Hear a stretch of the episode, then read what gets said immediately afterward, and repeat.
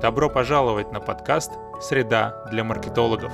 Место, где вы найдете интересные мнения, важные наблюдения и полезные выводы, рожденные в диалоге с опытными маркетологами. Спасибо, что слушаете нас. В этом эпизоде мы встретились со Станиславом Самбурским. В прошлом он возглавлял маркетинг аптек 36.6 и Горздрав, а сегодня, получив степень MBA в Америке, является независимым бизнес-консультантом в бьюти-индустрии. Мы разделили интервью на две части. Первая получилась более общая, посвященная бизнесу в аптечной и бьюти-индустрии, а во второй части мы поговорили о практической стороне продвижения бьюти-бренда. Как открыть салон красоты, как и где найти клиентов, как пиарить новый продукт и продвигать марку, работать с негативом, а также обсудили роль личности в продвижении бьюти-бренда. Надеюсь, вам будет полезно. Стас, давай начнем а, с того, что ты поделишься своим опытом. Расскажи о своем бэкграунде, как ты оказался там, где оказался. По образованию я экономист. Вот специально листочки посмотрел. Думаю, когда я закончил. Это было в 2009 году в Санкт-Петербурге. И мой первый опыт работы – это аптечная сеть «Озерки», которая на, ну, на текущий момент занимает больше, чем 50% рынка города. После пяти лет э, в «Озерках» меня пригласили в Москву для того, чтобы из разрозненных аптек эконом-класса создать сеть дискаунтер. Вы наверняка его знаете, это аптеки Горздрав. Мой опыт в Москве развивался на протяжении 7 лет. Я был директором по маркетингу в Горздраве и в аптеках 36,6.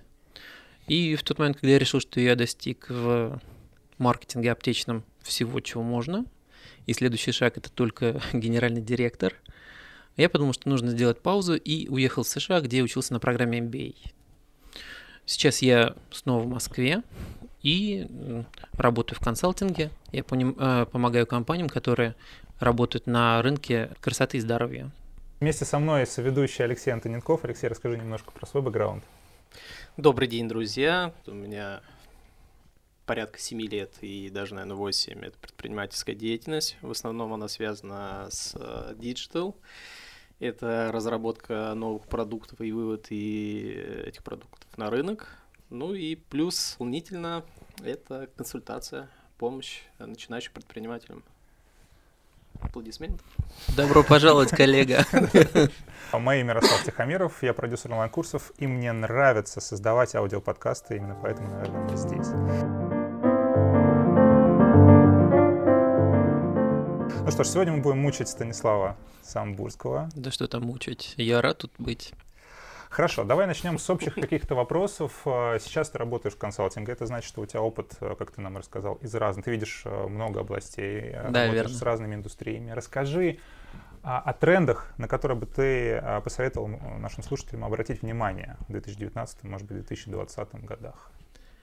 Ну, самое большое мне кажется, событие, которое совершил в 2019 году, это Озон.ру, известный интернет-магазин, начал продавать э, лекарства с доставкой на дом. Все компании давным-давно ожидали возможности, когда могут продавать онлайн препараты. Прямого разрешения от э, Минздрава мы до сих пор не имеем, но Озон первый нашел способ легально обойти этот запрет. И я думаю, что в ближайшее время мы увидим изменения на фарм-рынке именно с точки зрения продаж в онлайн-каналах. Большинство крупных сетей сейчас имеют свои э, онлайн-магазины, которые готовы к продажам онлайн. Единственное, что они э, соблюдали законодательство и доставляли лекарства до аптечного пункта. Но я думаю, что пример Озона, который проверяли вот совсем недавно и не нашли нарушений в его деятельности, будет примером для аптечных сетей, и мы будем получать лекарства уже э, в новых каналах. Это явно изменит силы на фарм-рынке. Я думаю, что это грандиозное событие, которое все давно ждали, и вот оно. Мы его будем наблюдать в этом году. И второй момент – это сеть «Магнит», которая запланировала открыть 9 тысяч аптек офлайн. Также все ритейлеры давным-давно находятся в ожидании того, что OTC-продукция будет э, разрешена к продаже в обычных продовольственных магазинах. Пока это решение не принято, но Магнит посмотрел на своей площади и планирует открыть 9 тысяч аптек, то есть по одной в каждом своем магазине. Я понимаю, что это для магнита, естественно, ну просто очередной отдел. Конечно, они там будут получать лицензии, они будут, как положено, нанимать фармацевтов со специальным образованием.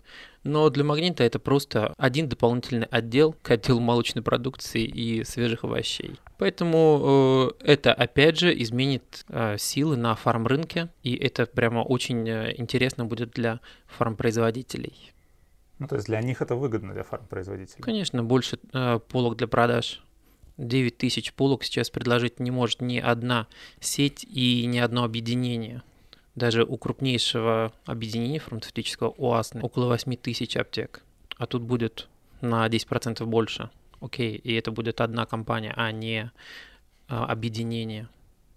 Но я так понимаю, проблем с брендом в этом случае не, не будет, потому что у Магнита соответствующий, соответствующий бренд. То есть Они уже открывают, я знаю, аптеки под брендом Магнит. Проблем-то нет. То есть э, в тот момент, когда будет разрешено продавать реально э, в продовольственных магазинах, они просто снимут какие-то ограничения, которые там визуально отделяют аптеку лицензированную от продовольственного магазина, и все будет окей. А сейчас это аптека-аптека под брендом, естественно, Магнит. Ну а как ты думаешь, что тут целевой аудитории? Есть же у нее же четко есть разграничение. Магнит, пятерочка, копейка, там, или авоська была, да, там есть uh седьмой континент, или там, что у нас перекресток есть, uh там, алые паруса, какой-то перекресток Грин и так далее. Вот то, что, ну и, соответственно, в аптечном, я, я так понимаю, вот, не знаю, есть ли разграничение по брендам? То есть ну, бренд есть, Магнит, конечно, есть 36,6, да. есть какие-то там еще, Ригла, ну, например. Ну да, конечно, есть. На самом деле то, что делает Магнит, это не новость для нашего рынка. То есть э, аналогичную историю делала X5 Retail Group, когда разворачивала сеть А5.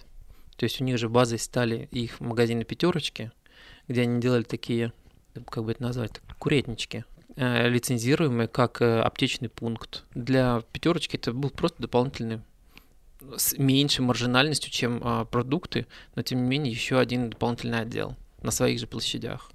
Я думаю, что Магнит просто повторяет эту историю. Ну, почему нет? Почему нет?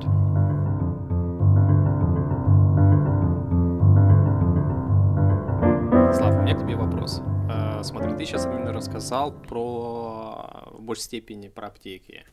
А если смотреть в общем тренд на 2019 год, то есть, что я услышал? А, Озон запустил онлайн-продажи. Угу. То есть это... Ну, не новость для Озона. Да, не новость, многие уже... Конечно, на они деле... начинали работать с 36,6, а теперь и 36,6 свой магазин сделала, и Озон свой отдельно. Да, то есть в самом начале я услышал, что тренд идет через а, онлайн-продажи. То есть не нужно Верно. заходить в точку ну, офлайн, а я могу зайти через телефон, там, допустим, компьютер и заказать, и заказать себе лекарство на дом.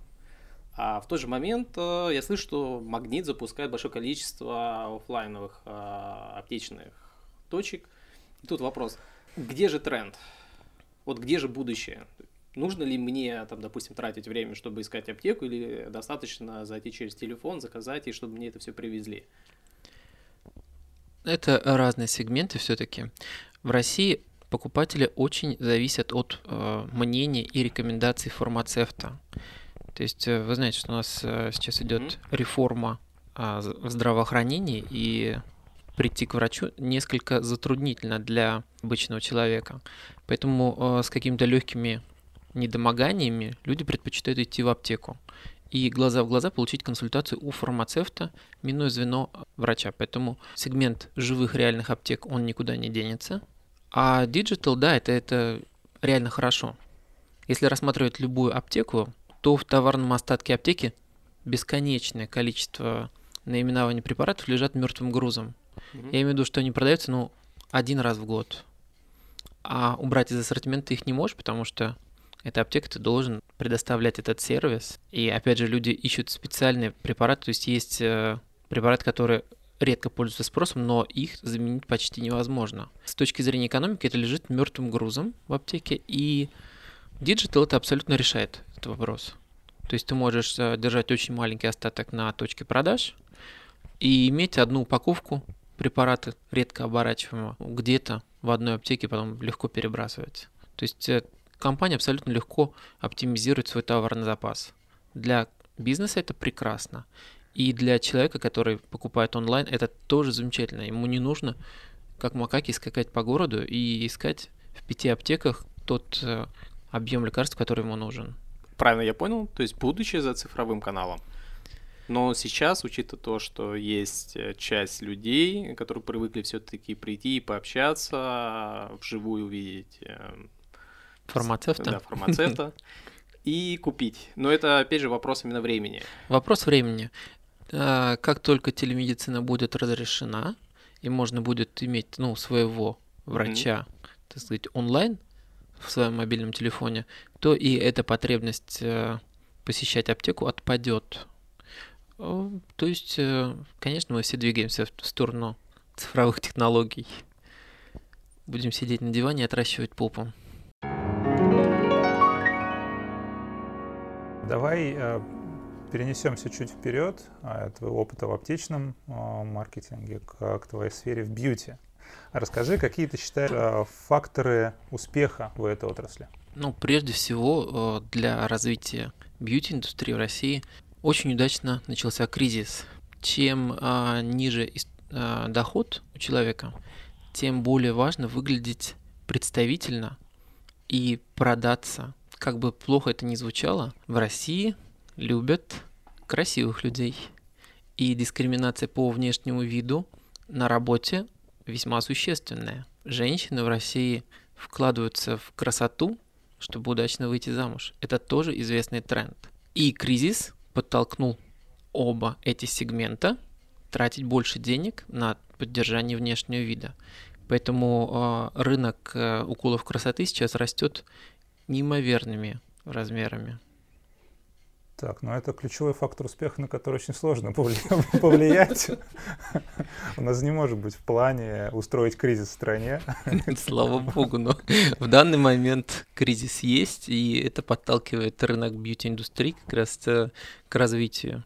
Так, один фактор мы определили, а на те, которые мы можем влиять, что бы это могло быть? Э, если сейчас просматривать э, крупные компании, которые э, задумались о том, что средний чек падает, частотность э, покупателей снижается, все задумались о том, что э, гораздо выгоднее, чтобы твой пациент, пациент, твой клиент, как угодно называйте, э, ходил к тебе долго и жил долго. Uh-huh. Поэтому э, сейчас абсолютно четко прослеживается тренд, когда э, компании учат людей, как жить долго и здорово. Здорово, Кстати, здорово. Вот, а, об, об обучении. Я заметил это свой тренд на своей отрасли. Я занимаюсь образовательными проектами. И э, самая популярная образовательная индустрия — это, конечно, изучение языка. И заметил тренд, что есть крупные игроки, а, мастодонты отрасли, и, соответственно, они начинают, ну, не то чтобы жаловаться, но говорить о, том, о таком тренде, что на рынок выходит много условно маленьких предпринимателей. Это, условно, учительница английского языка, которая получила возможность учить через интернет, будь то ВКонтакте, Skype и так далее. Она получила инструментарий технический. И рынок, в принципе, по объему он остается таким же, ну или растет такими же темпами, но объем рынка, который уходит крупным игрокам, сильно снижается. На рынке бьюти тренд есть сейчас, когда вот выходят какие-то индивидуальные предприниматели, получившие дипломы, сертификаты. А, если говорить о рынке инъекций красоты, то сейчас он настолько голодный, что а, работают люди а, даже без медицинского образования. Если смотреть статистику, то заявленное количество почти 2% людей без дипломов, а со средним медицинским образованием почти 30%.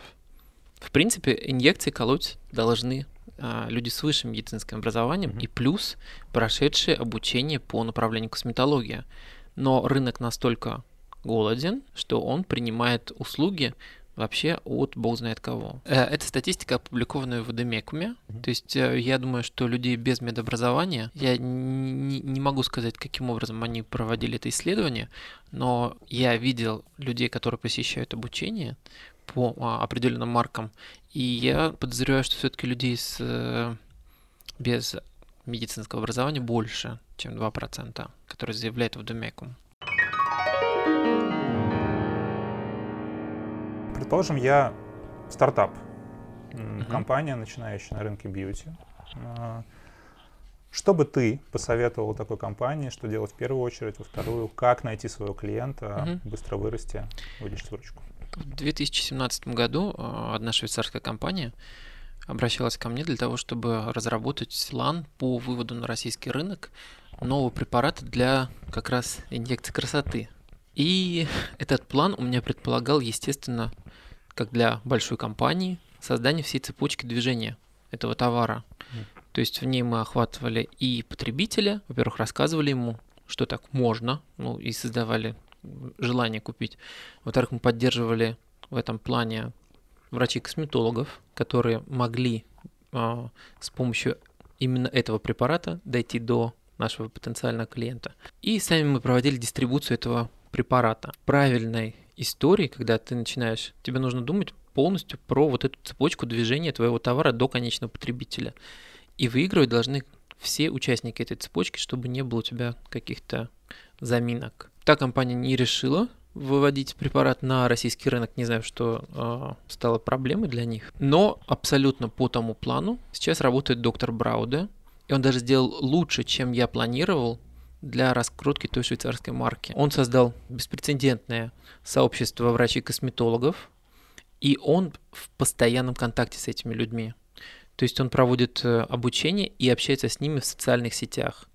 Это э, получилось настоящее комьюнити профессиональное. И как раз это позволяет вот полностью замкнуть эту цепочку товародвижения от э, производителя определенного препарата, а, транслируя через врачей, которые, собственно говоря, проводят манипуляции, и до потребителя, которые понимают вообще, что это такое, и механика, и как это получится, какие там могут быть ситуации, и что в результате они получат.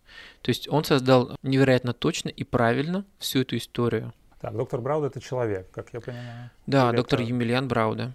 Да. У него какая-то марка своя. Не могу ее назвать сейчас, но да, у него есть STM, с которым он работает. Человек с довольно неоднозначной репутацией на рынке. Так как он работает не в компании, он работает сам на себя он имеет слегка скандальную репутацию. Так, например, большинство профессиональных СМИ написали о том, что у него нет э, диплома врача. И при этом он учит врачей-косметологов, каким образом проводить инъекции. У него весьма скандальные тренинги. Бренд «Тугая писечка» — это придумал Емельян и весело продвигает его. Это про увеличение и изменение формы губ. В настоящий момент я посмотрел у него закрытая группа, где постоянно проходит обучение, где э, врачи-косметологи делятся информацией ну, о том, что произошло, угу. как они делают, и где они помогают друг другу находить конечного потребителя. Клиентов. Да. Угу. То есть это просто по тому алгоритму, который я продумал для швейцарской компании, но сделано еще лучше, потому что такая легкая скандальность, она всегда дает э, возможность двигаться информацией веселее, бодрее и такой дополнительное внимание привлекает. Конечно, себя. информационный шлейф фантастический. То есть получается создание комьюнити это вот одна из задач, которые нужно решать на, на, на, на этапе запуска продукта. Абсолютно верно. Кадры решают все. В данной ситуации очень важно, чтобы это было именно комьюнити, а не система, где люди давлеют друг на другом. То есть не традиционная схема, где палкой и палкой и палкой, а именно комьюнити, где поддерживают профессионально, где поддерживают и морально, потому что все равно контакт с конечным потребителем это не всегда идеальная история. То есть и настроение, и для правильного бизнеса, прежде всего, правильно создать комьюнити. Все остальное приложится. Здорово. Тогда вопрос, вот куда мы пришли. А, вопрос, расскажи, может быть, какие-то у тебя есть советы, как создать это комьюнити, потому что мне, например, это очень интересует. Мы тоже стараемся создавать комьюнити из экспертов на рынке, в который мы выходим. Угу. Чем ты поделишься? Ну, прежде всего, нужно быть честным с своими партнерами. Это самое важное. И открыто делиться информацией. Успех у большинства компаний связан именно с тем, что начинают быть, строить отношения как с партнером на равных, не давлея, а именно помогая. И не на словах, как бы, ну, э, заявленных в учредительных документах, а по факту. Угу. Принимать участие в жизни каждого. Так. Это Каким- раз. Каким образом это сделать? Не, ну, в принципе, быть честным, понятно, каким образом, надо просто быть честным. А может быть, еще какие-то советы? Как... Конечно, все нужно делать регулярно. Мгм. Я имею в виду, ты можешь быть фантастическим, великолепным и так далее, но все твои заслуги всегда обнуляются в полночь. Мгм. Поэтому на следующий день нужно сделать тоже что-то хорошее для а, того, чтобы дело двигалось вперед. Регулярность – это второй важный совет.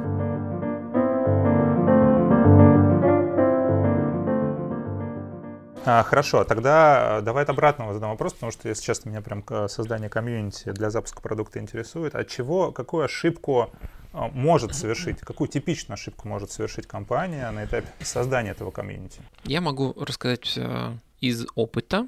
У меня был проект, мне нужно было проработать с одной компанией, стратегию и так далее. Это был двухмесячный проект, и я находился в офисе компании. И компания не очень большая, 114 человек. Так как я глубоко погружаюсь в вопросы, я всегда изучаю штатное расписание, функционал, фото и, и так далее. Мой проект был два месяца.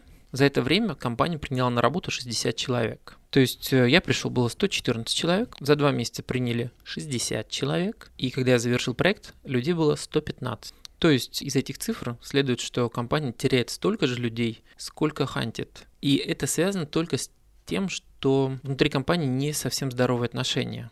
Руководители отделов общаются с своими сотрудниками, зная теорию, но используя сухой пряник и тоже для того, чтобы им бить. И это весьма существенно влияет на атмосферу э, в компании. Там почти все люди в компании это женщины, и которые не выражают, ну, не вступают в конфликт с руководителем в открытую, но покидают компанию. И получается, что отдел персонала парализован тем, что им нужно постоянно хантить людей, и руководители постоянно парализованы тем, что им нужно учить вновь прибывших. И э, процесс парализован, потому что люди, которых э, деморализовали, они либо забивают на работу, ну, то есть открытого противостояния я не видел там, но тем не менее по процессам было понятно, что люди ну, уже плюнули и отсиживают свои часы, чтобы там просто покинуть компанию. Ну, то есть рыба гниет с головы. Конечно, абсолютно. К сожалению, руководители, которые прошли обучение, не смогли найти себе силы относиться по-человечески к своему персоналу. Не выжимать, а создавать условия, чтобы люди работали так, чтобы им было комфортно и здорово. То есть самое важное — понять, что нужно человеку в твоей компании, и дать ему это делать, не мешать.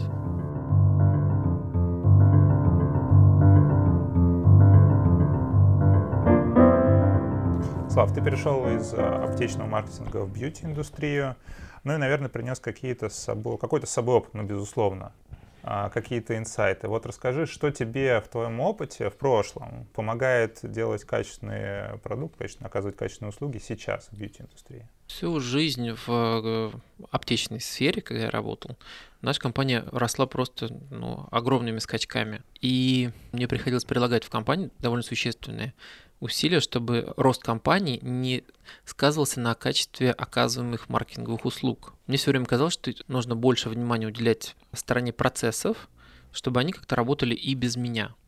То есть, как я вижу, компания по-прежнему товар дня жив и карточки дисконтные работают, значит, слава богу, что все окей. Касательно бьюти-индустрии, этот рынок, мне кажется, э, сейчас немного диким, потому что все компании, с которыми я сталкивался, они сделаны на коленке. Неудобоваримое штатное расписание, не- непонятное, не бизнесовое. Немножко странные все телодвижения, которые хаотичные. Мне, конечно, хотелось бы сказать, что в аптеках все хаотично, потому что бурный рост и так далее. Но по сравнению с э, бьюти-рынком, аптеки это весьма структурированные компании, которые заточены на, на финальную составляющую. Количество клиентов, на финальную маржу, на удовлетворенность. В бьюти-индустрии, так как маржинальность бесконечная, она зависит только от э, жадности каждого человека в цепочке. То есть там вообще ни, ни- никаких нормативов ни государственных нет, ни моральных, никаких. Зарабатывать в этой индустрии можно вообще бесконечно много, и исходя из этого конкуренция не так высока, как в аптеках. И отсюда такое состояние перманентного бардака. Безалаберность. Ну да.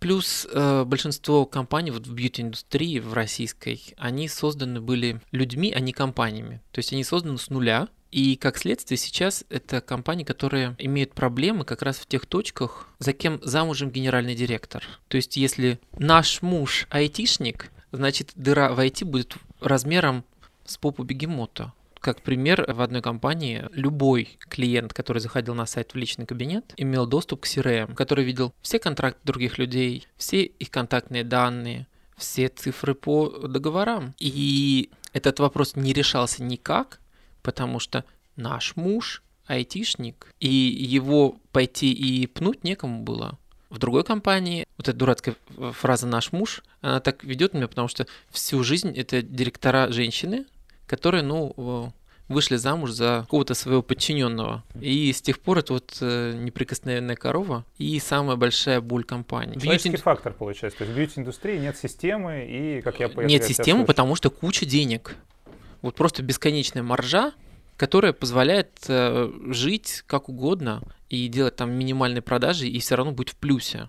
Поэтому э, и бардак. Как только значит, э, крупные компании задумаются о бьюти-индустрии, а я думаю, что это произойдет сейчас, потому что э, доходность у аптек очень маленькая, потому что в упали очень сильно.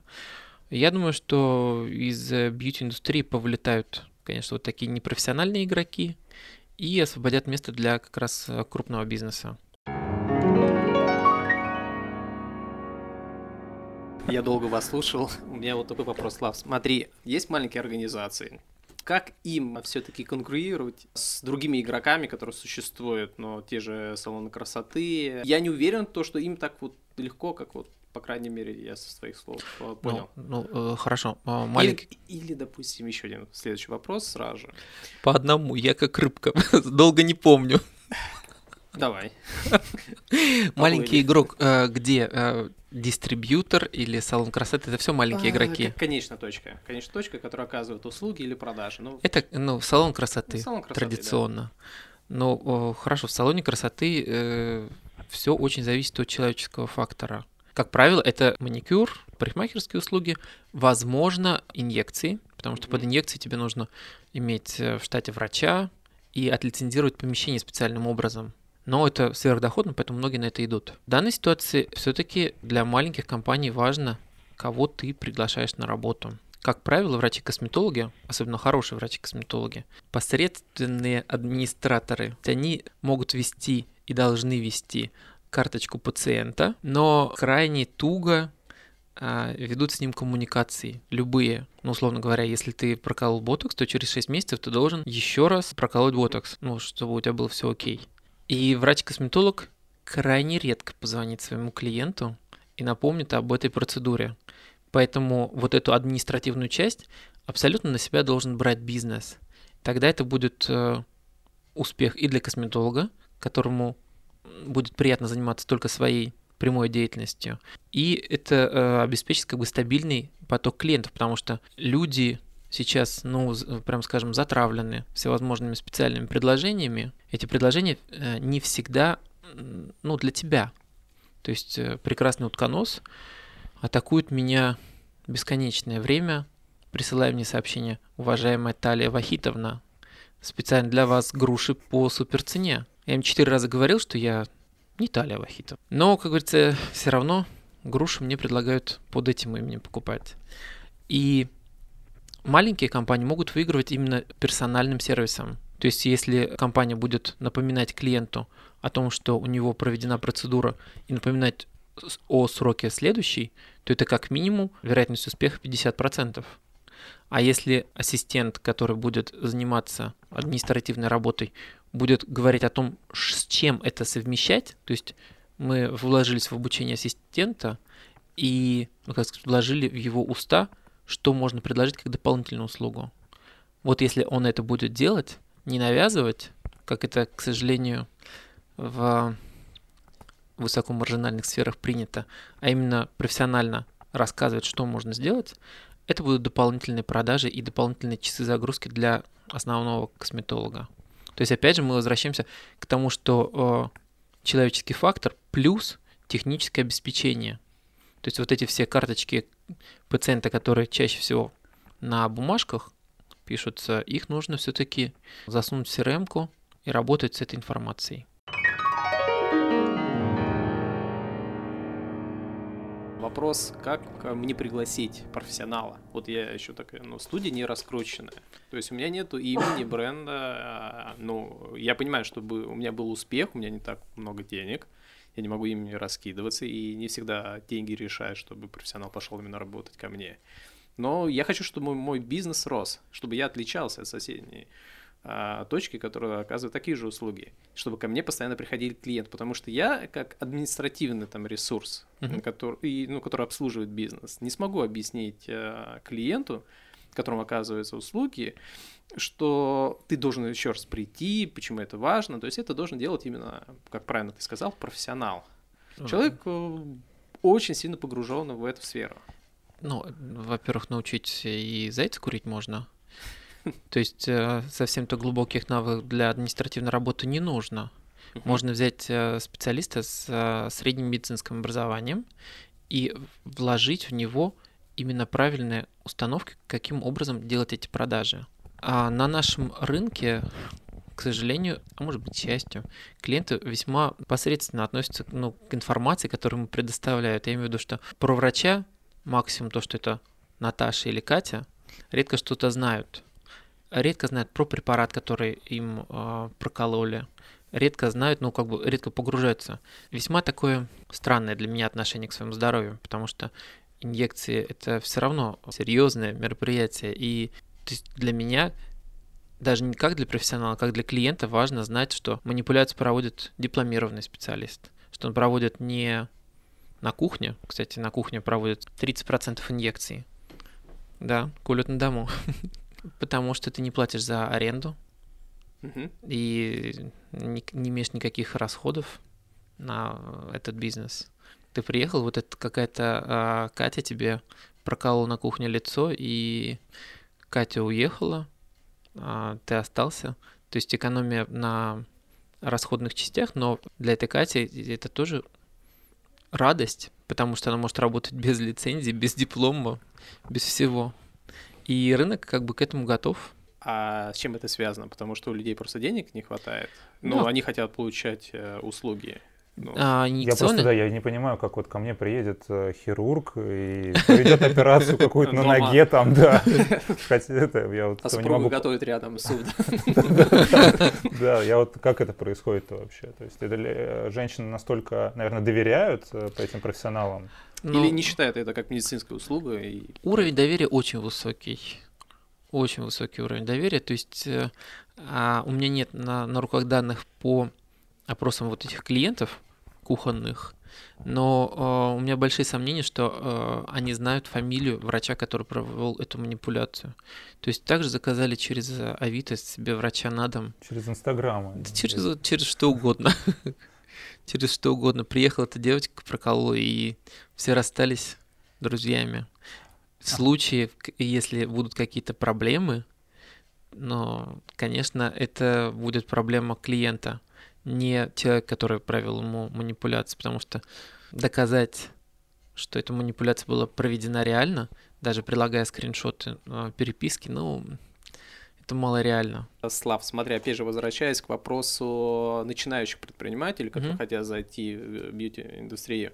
Правильно я услышал, что есть некий опыт, э, допустим, понимание, как должен строиться бизнес, и те люди, которые имеют просто именно финансовые ресурсы, они должны в большей степени обращаться к этим специалистам, которые смогут э, создать некий проект, описать поэтапные именно шаги эффективного запуска с последующим именно там ростом, развитием именно компании. Если это э, как бизнес-бизнес, а не как игрушка для жены, то да, описать бизнес-модель стоит, mm-hmm. потому что ее а, потом проще масштабировать. Вообще а, открывать в Москве там меньше пяти салонов как бизнес, это а, нелепо, потому что административная часть, она съест всю прибыль. Mm-hmm. Один салон или два салона, это, ну, радость для жены в декрете, но не более того.